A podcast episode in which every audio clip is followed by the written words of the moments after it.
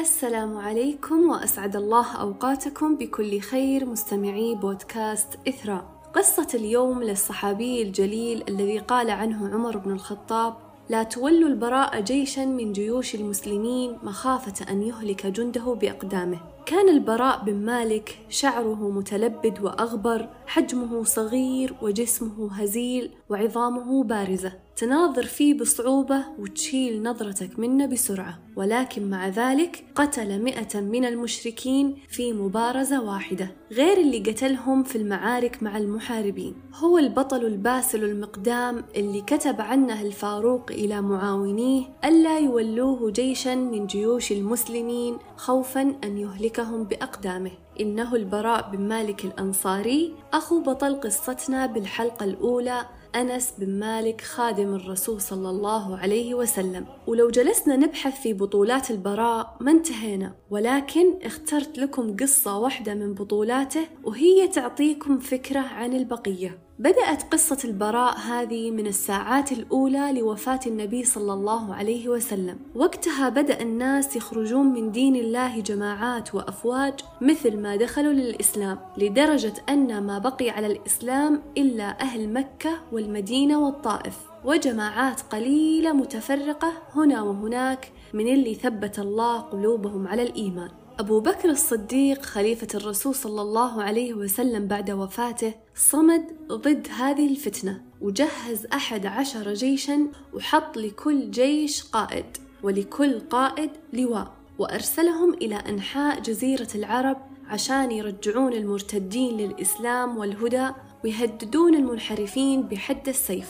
وكان أقوى المرتدين وأكثرهم عدد بنو حنيفة. أصحاب مسيلمة الكذاب. اجتمع عند مسيلمة من قومه وحلفائه أربعين ألف من أقوى المحاربين وكان أكثرهم من المتعصبين اللي همهم النصر في الحق وفي الباطل ما دام لجماعتهم. يعني اتبعوه عنصرية وتعصب مو إيمان به. لأن بعضهم كان يقول أشهد أن مسيلمة كذاب ومحمد صادق. لكن مسيلمة أحب لنا من النبي صلى الله عليه وسلم الصادق. هزم مسيلمة أول جيش من جيوش المسلمين وكان بقيادة عكرمة بن أبي جهل فأرسل له الصديق جيش ثاني بقيادة خالد بن الوليد وكان من ضمن المحاربين البراء بن مالك الأنصاري. التقى الجيشين على أرض اليمامة في نجد وبدأت المعركة ورجحت كفة مسيلمة وأصحابه وبدأ المسلمين يتراجعون عن موقفهم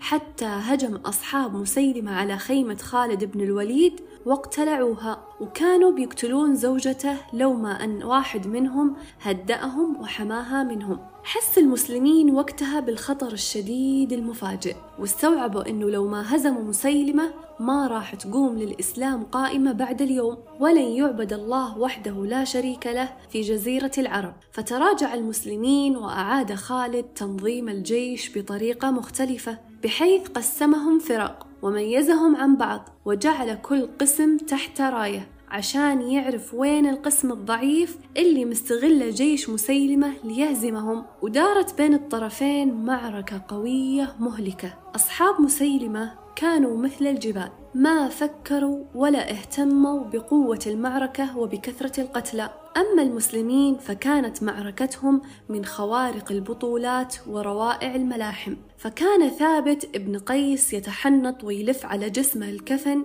ويحفر لنفسه حفرة في الأرض. وينزل فيها إلى نصف ساقيه ويبقى ثابت يحارب في مكانه إلى أن مات شهيد. وهذا زيد بن الخطاب أخو عمر بن الخطاب رضي الله عنه ينادي المسلمين أيها الناس والله لا أتكلم بعد هذه الكلمة أبدا حتى يهزم مسيلمة. أو ألقى الله فأدلي بحجتي عنده. بعدها انقض على القوم وظل يقاتل حتى قتل. وهذا سالم مولى أبي حذيفة يحمل راية المهاجرين وكانوا يخافون قومه أن يضعف ويخاف. فقالوا له إحنا نخاف أن ننهزم بسببك. فقال لهم إذا انهزمت بسببي فبئس حامل القرآن أكون. ثم انقض على أعداء الله حتى أصيب. ولكن بطولات هذول كلهم تصير صغيرة مقابل بطولة البراء بن مالك. لما شاف خالد المعركة تشتد وتشتعل نار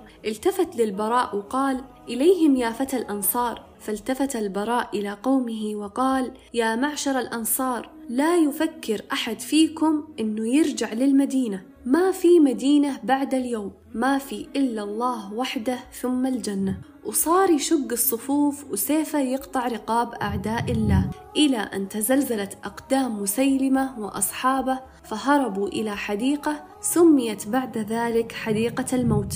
بكثرة من قتل فيها كانت حديقة الموت كبيرة جدرانها عالية. فلما دخل لها مسيلمة وأصحابه أقفلوا أبوابها. واحتموا بجدرانها. وجلسوا يمطرون المسلمين بسهامهم من الداخل لدرجة أنها كانت تتساقط عليهم كالمطر. فتقدم المغوار البطل الباسل البراء بن مالك وقال حطوني على ترس وارفعوا الترس على الرماح. واقذفوني إلى الحديقة قريب من الباب. فإما أن أستشهد وإما أن أفتح لكم وتدخلون. وفي لمح البصر جلس البراء على ترس ومثل ما قلت لكم في البداية كان حجمه ضئيل وجسمه نحيل فرفعته الرماح بسهولة ورمته في حديقة الموت. فنزل عليهم كالصاعقة وظل يحاربهم عند الباب ويقتل العشرات منهم. إلين فتح الباب وفيه تسع وثمانين جرح من السهام والسيوف. دخل المسلمين للحديقة وجلسوا يحاربون المرتدين حتى قتلوا عشرين ألف ووصلوا لمسيلمة وقتلوه كذلك. أخذ المسلمين البراء إلى رحلة علاج استمرت لمدة شهر إلى أن شفاه الله. وقد كتب الله للمسلمين على يديه النصر لكن البراء ظل يتمنى الشهادة اللي ما نالها بحديقة الموت. وجلس يخوض المعارك واحدة ورا الثانية عشان بس تتحقق أمنيته ويلتحق حنينا بالنبي عليه الصلاة والسلام. وفي يوم فتح تستر أعظم مدينة بخوزستان تحصن الفرس في قلعة ملساء مرتفعة فحاصرهم المسلمون ولفوا عليهم مثل لفة السوار بالمعصم. فلما طول الحصار صاروا الفرس ينزلون من فوق سورهم سلاسل حديد معلقين فيها كلاليب من فولاذ. حموها على النار إلى أن صارت أكثر توهج من الجمر. فكانوا يرمونها من فوق فتعلق في أجسام المسلمين فيرفعونهم لهم إما موتى أو على وشك الموت. فعلق كلاب منها بأنس بن مالك أخو البراء. فلما شافه البراء راح للجدار ومسك السلسلة اللي تسحب أخوه وجلس يحاول يفك منها ويطلع الكلاب من جسمه.